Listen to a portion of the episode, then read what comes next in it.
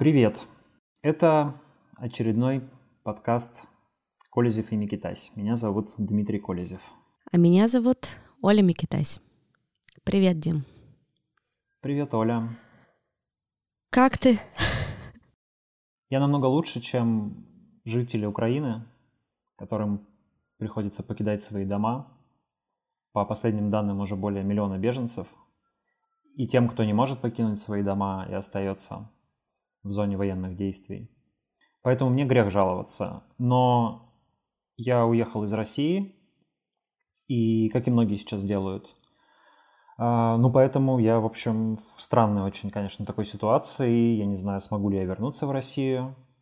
Я уезжал на всякий случай с мыслями о том, что я, возможно, не вернусь. И, ну, соответственно, это очень... это шок пока что. То есть я пока в состоянии, как бы, мне кажется, меня еще не догнала реальность того, что случилось. Как ты?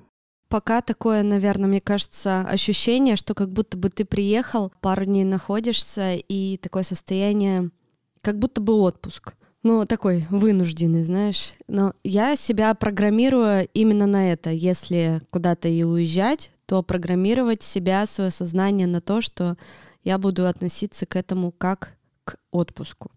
Мне так легче. Я нормально, более-менее, но за эти, сколько мы с тобой неделю не виделись, очень много всего изменилось. И мне кажется, что вообще общий такой фон максимально тревожный сейчас. Даже я смотрю на то, как реагируют мои друзья, знакомые, на все происходящее. И ты знаешь, если первое время было состояние такое злости, какой-то ненависти, то сейчас многие пришли в состояние принятия. И каждый спасается так, как может. Кто-то уходит в работу, кто-то уходит в терапию, погружается, кто-то читает книги и не читает никакие новости. В общем, все спасают себя как только могут. Кто-то сносит Икею в последний день ее работы в России и раскупает все, что там продается. Но при этом достаточно мало людей выходят на улицы, чтобы протестовать. Они есть, эти люди, и надо сказать, что это мужественные люди, которые сегодня пытаются остановить войну, остановить происходящее, несмотря на очень жесткие наказания, которые им грозят, и, скорее всего, с завтрашнего дня эти наказания станут, точнее, да, наверное, с завтрашнего дня уже эти наказания станут еще жестче, но эти люди выходят. К сожалению, видимо, их слишком мало, чтобы как-то повлиять на происходящее, и мой главный ужас заключается в том, что, по всей видимости, действительно есть огромное количество совершенно индифферентных людей, которым вообще не важно, что происходит сейчас. Они пытаются, может быть, просто выключить эту информацию из своего сознания, не обращать на это внимания и пытаться не вдумываться в то, что происходит. Не так проще жить психологически. Но есть еще и большое количество людей, достаточно заметное теперь в социальных сетях, вы их наверняка, наверняка видели. Какие-то из них боты, но среди них есть и живые люди, в том числе ваши знакомые. А есть и просто живые люди, с которыми вы общаетесь, которые эту войну поддерживают. То есть они считают, что в данный момент Россия действительно освобождает, в общем, от нацистов, которых странным образом возглавляет президент-еврей Владимир Зеленский. Так вот, для меня лично, когда только война началась, вот буквально в первый день я принял решение о том, что надо уезжать. У меня, наверное, было две главные эмоции. Первое – это, конечно, страх, это опасение за э, свою безопасность, за безопасность там, моей невесты. И стало ясно, что когда война начнется, вероятно, э, будет очень серьезное ужесточение режима. Я говорил об этом в предыдущем подкасте. А вторая эмоция, которая, наверное, была еще важнее на тот момент. Такое ощущение, что ты просто физически больше не можешь находиться в этой стране. То есть я никогда раньше такого не испытывал. Когда ты понимаешь... Ну вот так, наверное, происходит с людьми, происходило раньше, когда они выходили из тюрьмы или после какого-то долгого там административного ареста и решали уезжать, потому что они видели какую-то ужасную изнанку России и понимали, что им в этой стране вообще больше просто физически невозможно находиться. Ты просто не можешь здесь быть. И вот я нечто подобное, наверное, ощутил в этот момент, когда видел реакции этих людей, и мне вдруг стало очевидно, может быть, я ошибаюсь, но мне в тот момент стало очевидно, что как бы шансов на что-то хорошее здесь больше нет. У меня лично больше нет. И тогда я решил, что нужно... Ну, тут есть два, два выбора, да. Либо ты идешь и делаешь что-то, чтобы это остановить, но сегодня мы прекрасно понимаем, что это что-то приведет тебя в тюрьму. Причем здесь, наверное, недостаточно просто выйти там с плакатиком или что-то еще. То есть требуются какие-то такие действия, которые с большой вероятностью приведут тебя в тюрьму. Или нужно уезжать, потому что находиться в одной стране с... в то время, когда она делает то, что она делает в Украине, как-то просто физически невозможно. Это сложное решение, конечно, оно, оно очень индивидуальное. Я понимаю, что каждый делает свой выбор, и очень крутые люди, те, которые остались. Но, в общем, я принял такое решение. Наверное, оно в чем-то трусливое. Наверное, кто-то скажет, что нужно идти на баррикады, и только так можно остановить происходящее. Но мы своими глазами видим, что все эти выходы на баррикады, они очень, очень небольшие, очень локальные. И, в общем, ничего не происходит. Люди просто, к сожалению, зря оказываются. Ну, не то чтобы зря. Они делают то, что должны делать. Это очень важно. Но они безрезультатно это делают. В общем, вот. Такие вот у меня ощущения, такие эмоции. Я сейчас уехал, и я не знаю, что будет происходить дальше со мной. Впервые в жизни у меня такая ситуация, когда просто впереди туман. То есть я примерно представляю, где я буду находиться следующий месяц, может быть. Ну, а дальше понятия не имею. И в таком состоянии сейчас находится огромное количество россиян. Уезжают, я вот просто вижу по переписке с друзьями, уезжают не только... журналисты или сотрудники организаций, как-то связанных с общественной и политической деятельностью, но и айтишники, не знаю, видеоинженеры, да кто угодно, просто люди, например, люди обычных профессий, но, скажем, нетрадиционной ориентации, спешат покинуть Россию, потому что ожидают чего-то страшного после того, как российская кампания в Украине закончится. В общем, вот, это, конечно... Не говоря даже о самой войне, это ну, чудовищная национальная катастрофа, наверное, один из худших моментов в истории нашей страны, сопоставимый даже не знаю с чем, наверное, с семнадцатым годом.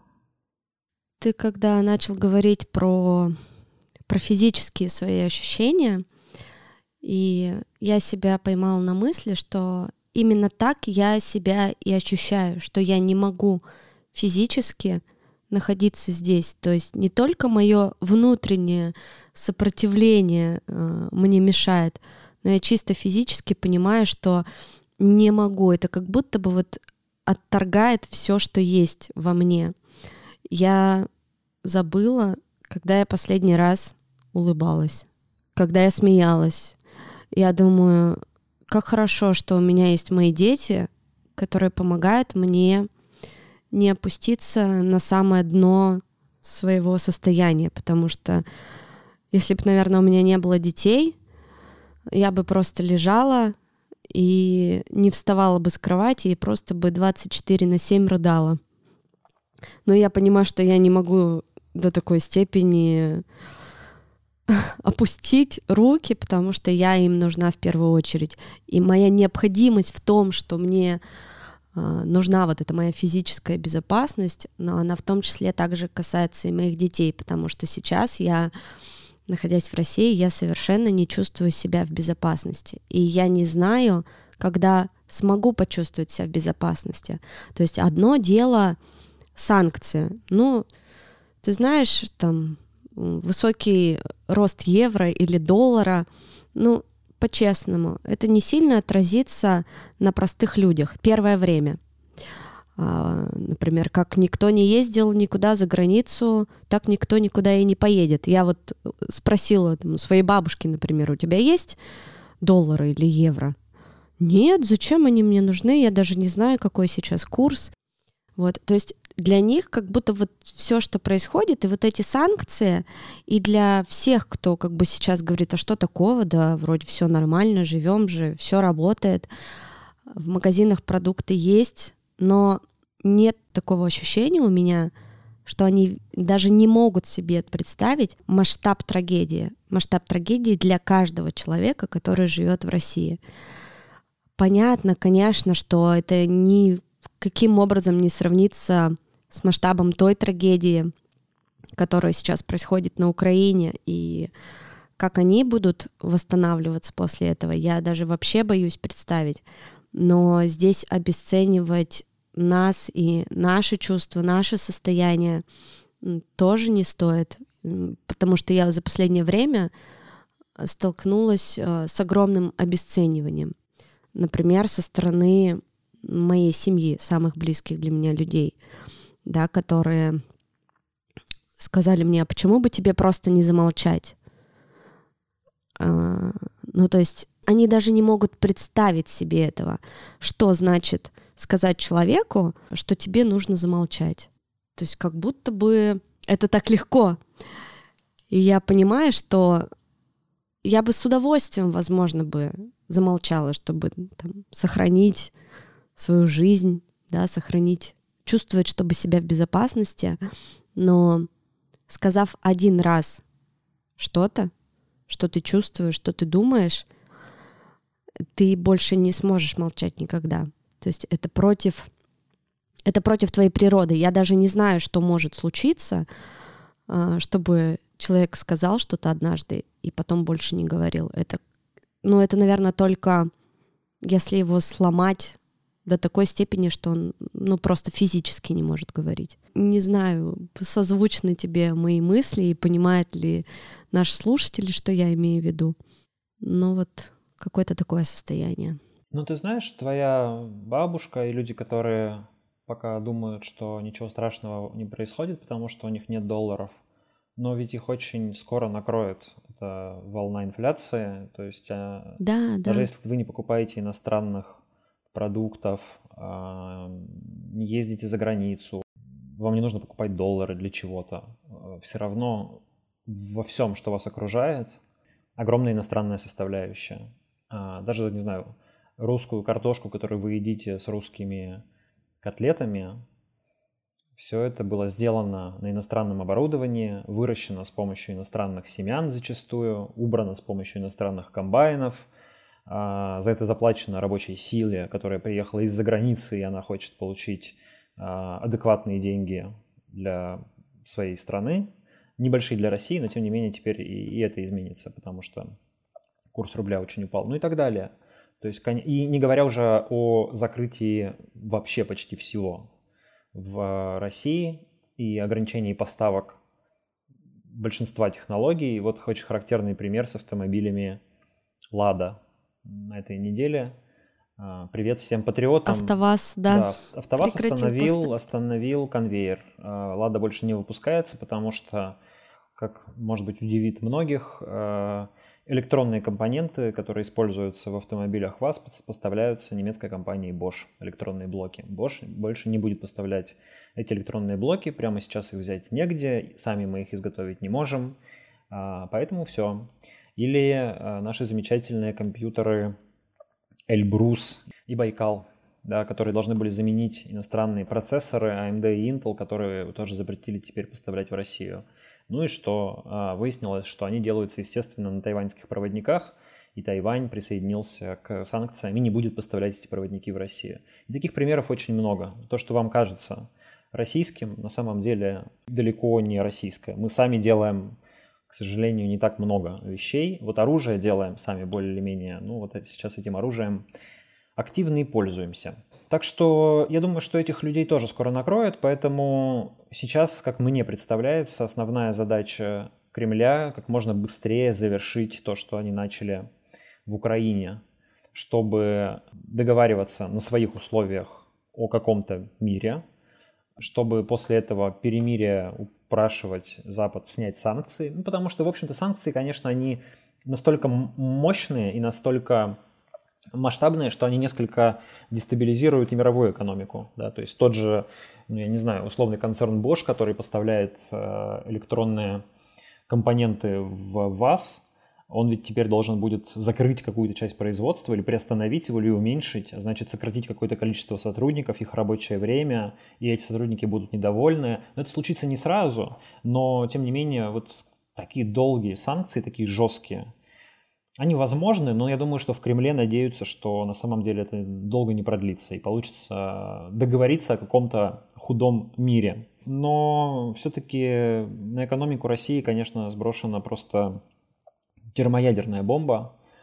Это мы еще не дожили до дефолта по государственным облигациям, не дожили до возможной инфляции или даже гиперинфляции, потому что я подозреваю, что правительство России сейчас включит печатный станок, чтобы людям в избытке выдавать рубли. Доллар оно напечатать не может, евро оно напечатать не может, а вот рубли напечатать может и наверняка будет печатать, чтобы люди не слишком волновались.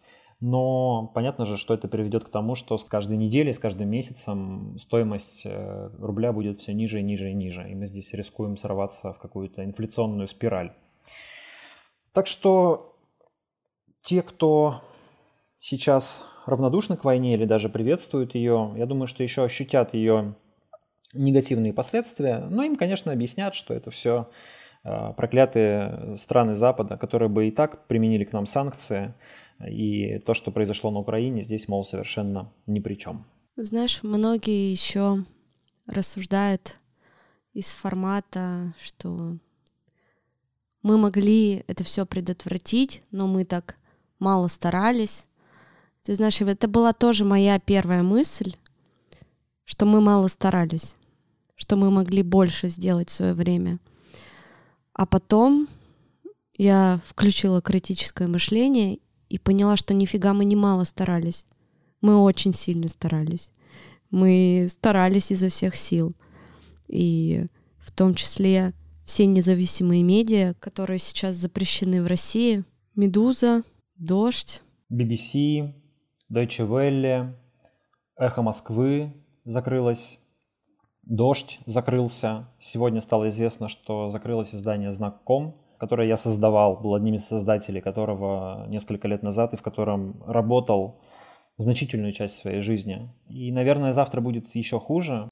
Ну, в смысле, завтра будут еще какие-то новые закрытия, потому как тот закон о фейках, который сегодня приняла Госдума, который предполагает там десять лет лишения свободы за «фейки» в кавычках о вооруженных силах России в интернете, но этот закон, по сути, запрещает СМИ рассказывать о происходящем вообще как-либо. То есть о войне либо хорошо, либо никак. При этом и войной ее лучше не называть, потому что нам уже прозрачно намекали, что даже слово «война» вроде как э, может считаться фейком. Это же специальная военная операция. Хотя как еще назвать то, что происходит, когда стреляют солдаты, гибнут люди, попадают в плен, падают ракеты и бомбы, страдает мирное население. Покажи эту картинку любому человеку, и он скажет слово «война». Как называют это в юридических документах, в данном случае совершенно неважно.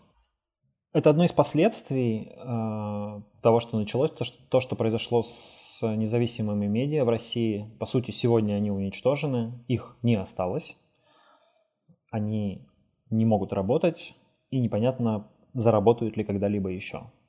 Мы пришли к ситуации полной, тотальной цензуры. YouTube тоже заблокирован. Сейчас YouTube можно посмотреть через ви пи эн. У меня, у меня, кстати, еще работает YouTube, у меня там грузятся ролики. Кстати, знаешь, что я заметила? У меня вчера дочь смотрела мультик, и у меня нет премиум подписки на YouTube. И, соответственно, там постоянно выпадает реклама.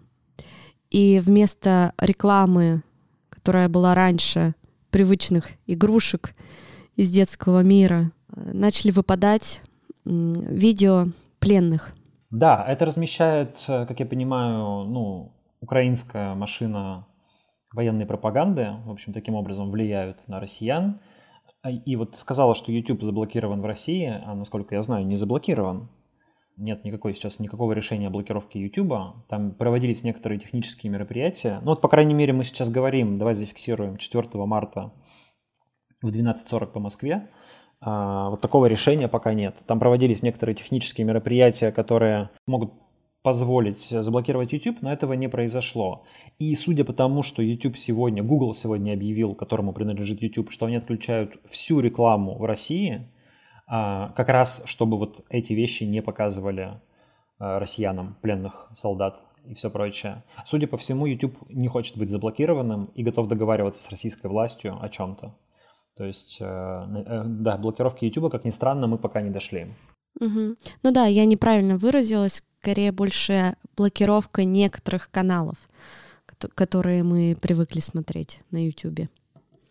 Слушай, ну вот уже прошло два этапа переговоров, и, по сути, ни к чему, ни к какому конкретному решению никто не пришел. Так ждали.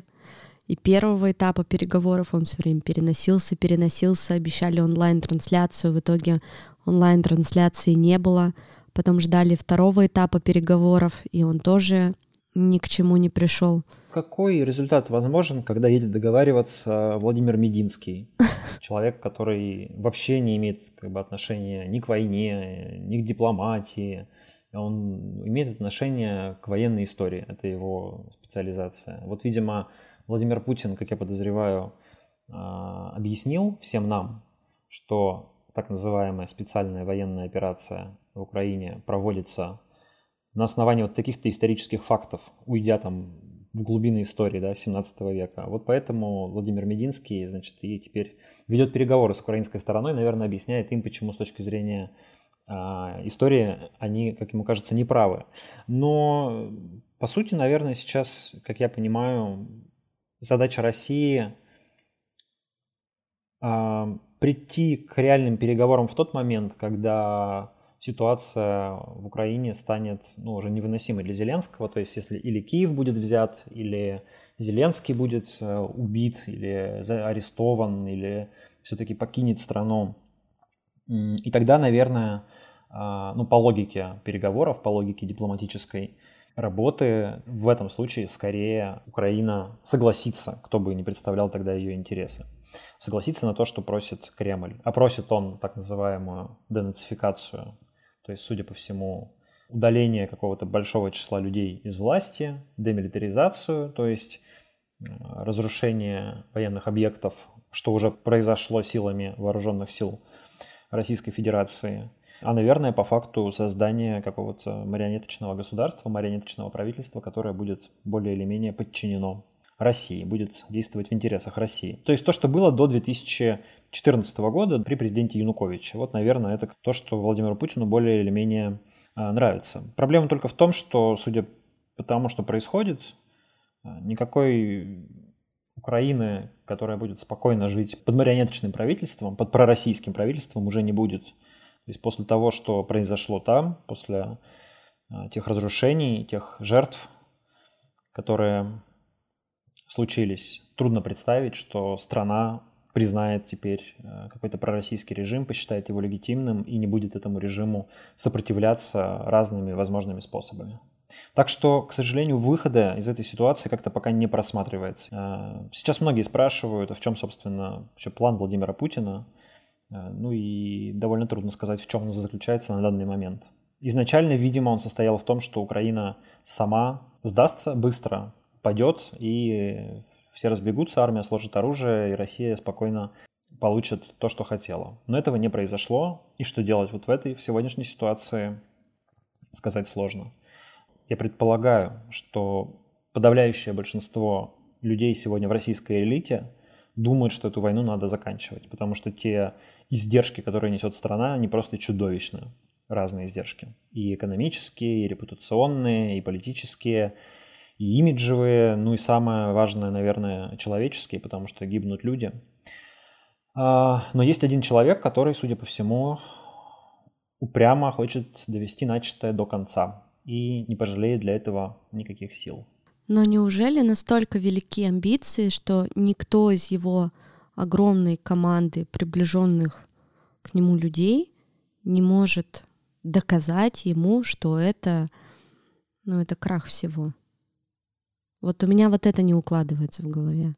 Ну, наверное, степень адекватности там уже какая-то не та, судя по всему. Ну вот человек уперся. У этого человека огромная власть. Эта огромная власть складывалась последние десятилетия. И да, в том числе наша ответственность состоит в том, что мы позволили этой власти сложиться, сформироваться. Ты права, наверное, в том, что э, ну, глупо, как-то неправильно, наверное, предъявлять претензии всем и каждому за то, что вы позволили этому случиться. Но в целом, как общество, как народ, как нация, мы позволили этому случиться. Пока что мы расплачиваемся за это уничтожаемой экономикой. Не знаю, чем еще мы будем за это расплачиваться. Примеры из истории все помнят, чем расплачивались те страны, в которых диктаторы начинали агрессивные войны. Сегодня мы переживаем ужасную национальную катастрофу, которая стала следствием развязанной агрессивной войны. Поэтому это чудовищно стыдно. И я думаю, что России в историческом плане придется много лет, много десятилетий, возможно, за это отвечать. Нам, нашим детям, нашим внукам. И все-таки я родился в России, я люблю Россию, и мне бесконечно больно от того, что Россия сегодня делает. Я не знаю, чем это закончится. Наверное, сейчас никто не знает. Но, наверное, это должно когда-то привести к полной перезагрузке, что ли, России. Вот мне очень как-то отозвалась вот эта вот идея ребят, которые придумали новый российский флаг, бело-синий-белый, флаг без красной полосы, который символизирует, как они говорят, кровь, имперские амбиции, жестокость. И это бело-синий-белый флаг, похожий на флаг Новгородской Республики, более демократической, более свободной. И кто знает, может быть, когда-то, спустя сколько-то лет, Россия возродится из того, что с ней сегодня сделали, и станет новой, станет какой-то другой, той, которую мы будем искренне любить, и из которой нам или нашим детям уже не захочется уезжать. Но пока, к сожалению, это не так. Меня, знаешь, какая мысль пугает, что настолько велика пропаганда, что огромное количество людей все это поддерживают. Вот это меня бесконечно пугает. Просто ужасно. И от этого еще больнее становится. И от этого я понимаю всю нашу беспомощность. То есть насколько мы беспомощны в том, что нас всего там каких-то, знаешь, там процентов тридцать, может быть, кто понимает, что это все ненормально. Но большинство э, людей, живущих в России, это поддерживают. Как? Как это возможно? Да, наверное, мы недооценивали мощь российской пропаганды, как сильно она действует на самом деле на людей, и какое страшное общество сформировало эта пропаганда.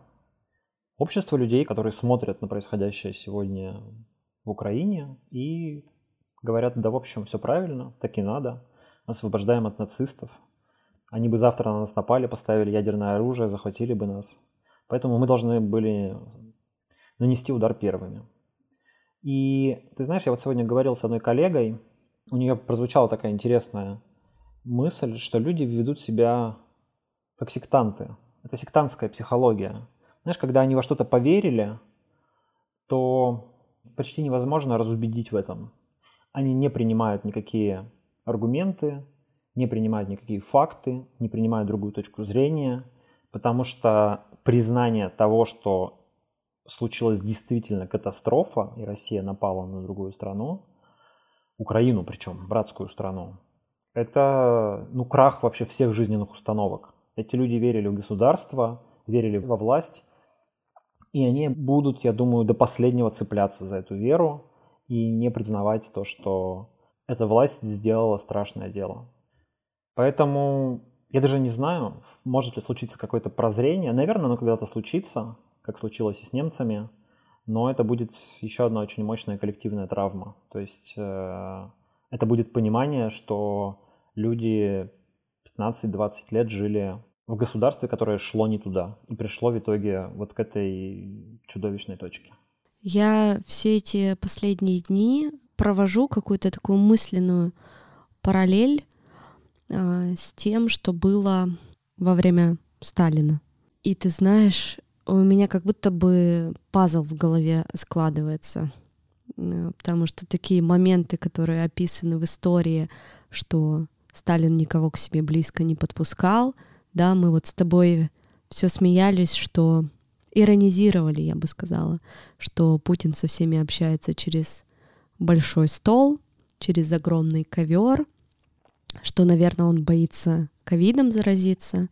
Я думаю, что не ковидом он боялся заразиться, а он просто не подпускает к себе никого на, ну, максимум там на расстоянии вот этого длинного стола. И... Ну, то есть он боится, извини, что перебью, того, к чему сегодня призывают уже в том числе американские конгрессмены, чтобы кто-то из российской элиты а, ну, закончил это понятным путем, из тех, кто имеет доступ к телу президента, что называется. Да, да, в моей вот как бы картине, да, в моей голове это именно так все и выглядит. Кстати, кто-то там уже объявил награду один миллион долларов, не знаю, фейк это или нет, не могу утверждать, за... голову, значит, сами знаете кого. Я видела это, да. Но... Даже, да, называю его прям как Волан-де-Морта. Да, тот, кого нельзя называть. Тот, кого нельзя называть. Тот, кого нельзя называть. Да, и вот эти вот все меры, тридцатиметровые столы, я думаю, что он сам максимально, наверное, чувствует себя небезопасно. И, и, все, и все понимает. Но мне так кажется, я не могу утверждать. Мое мнение — это не истина в последней инстанции. Я еще, знаешь, хотела такой последний момент сказать по поводу переезда, по поводу миграции вынужденной. Сейчас э, те, кто пересекает границу, сталкиваются с тем, что отменяют рейсы наших российских авиакомпаний, которые летят за границу. Вот, поэтому такой маленький от меня, может быть, совет. Если все-таки вы решите покинуть страну, то смотрите авиабилеты не российских авиакомпаний. И да, турецкие авиалинии, пожалуйста, например. Турецкие авиалинии, Армения, да, такой маленький от меня, маленькая рекомендация. И еще один момент. Сейчас на границе выборочно проводят, я бы назвала это, наверное, анкетированием людей при выезде. Знаю, что ты с этим не столкнулся, но очень многие пишут, что их допрашивают на границе, в том числе спрашивают про их политические взгляды и почему они покидают страну. У многих смотрят телефоны, смотрят ноутбуки, поэтому позаботьтесь об этом заранее. Обязательно подчистите то, что может вас скомпрометировать. И я тут посоветовалась со своим юристом, вообще законно ли это, чтобы твой телефон, твои соцсети просматривали. И ответила она мне следующее. Тайна переписки граждан защищена частью второй статьи двадцать третьей Конституции Российской Федерации, согласно которой каждый имеет право на тайну переписки, телефонных переговоров, почтовых, телеграфных и иных сообщений. Ограничение этого права допускается только на основании судебного решения. Оль, ну, знаешь, в нынешней ситуации довольно смешно представить себе, что ты, выезжая на границы, когда у тебя, возможно, последний шанс покинуть Россию, ты скажешь пограничникам, что вы нарушаете Конституцию, они такие: а, ну да, чувак, извини, мы тебя отпускаем. Мы нарушили Конституцию, как-то не подумали. Понятно, что ты оказываешься в ситуации, когда люди могут тебя там фактически держать, да, незаконно, но тем не менее, сколько угодно, и ты просто пропустишь свой рейс. И потом уже, ну, это может быть последний рейс, который, которым ты можешь улететь, ведь так сегодня многие думают. Так что я вполне понимаю людей, которые ну, действительно стараются сейчас вычистить все, что можно из телефонов, из соцсетей, там, или взять какие-то другие телефоны, и лишь бы только покинуть страну. Их можно понять. Да, да, ну, я должна была это сказать, потому что это вопрос, который волновал тоже лично меня, вообще, законно ли это. И я поняла, что это незаконно, и мне от этой мысли стало немножко самой поспокойнее. Хочется закончить наш разговор хоть с какой-нибудь ноткой оптимизма, но это, наверное, тот случай, когда мы не будем этого делать. Ребята, никакого оптимизма у нас сегодня нет. Выдумывать его совершенно не хочется. Наши слова поддержки народу Украины, который страдает сегодня, гораздо больше, чем народ России, конечно, несмотря на все экономические санкции. И мы очень хотим, чтобы эта война скорее закончилась. Она вообще не должна была случиться, но... закончить ее нужно как можно скорее, чтобы перестали гибнуть люди, и мирные украинцы, и солдаты двух армий. Все это просто должно остановиться. Пока мы не шагнули в еще более страшную вещь, в мировую войну или в ядерную войну, пока не случилось непоправимое, и мы просто не, не дожили до той ситуации, когда и сегодняшний момент нам покажется еще сравнительно неплохим. Я не знаю, будет ли... еще выходить этот подкаст в связи вот с этим новым законом о фейках в России. Практически невозможно стало выражать свое мнение и говорить о чем-то. Я уехал, Оля уедет. Если мы окажемся вне России надолго и сможем обосноваться, то, наверное, нам будет безопасно говорить то, что мы думаем. Но я сильно сомневаюсь, что какие-то подкасты будут выходить в России, общественно-политические. Кто-то, кто-то сможет их слушать. Но будет, наверное... теперь мигрантская аудитория. Так что надеюсь, что все-таки этот выпуск не последний. Мы с вами еще услышимся. Пишите нам в комментариях, что вы думаете. Удачи вам, мира вам. Пусть когда-нибудь все станет хорошо. Я присоединяюсь, Дим, к твоим словам. И я очень надеюсь, что мы сможем делать наш подкаст, потому что это... Он действительно, он действительно важен. Он важен и для меня в первую очередь, и я думаю, что он важен и для тебя, и для многих наших слушателей, которые нас поддерживают и пишут нам очень много приятных слов. Поэтому я вас всех крепко обнимаю. Тебя, Дима, на расстоянии тоже очень крепко обнимаю. Я очень надеюсь, что скоро даже... не так скажу. Надеюсь, что когда-нибудь мы еще с тобой будем сидеть за нашим круглым столом в студии. Возможно, это будет не в России, возможно, это будет где-то в другом месте. Но я уже очень по тебе скучаю. И желаю, чтобы у тебя все было хорошо.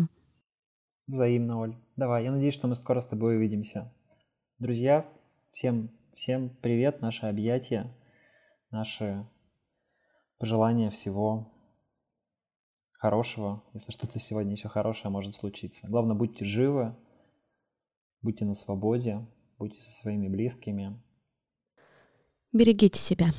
Берегите себя. Пока. Пока, Дим.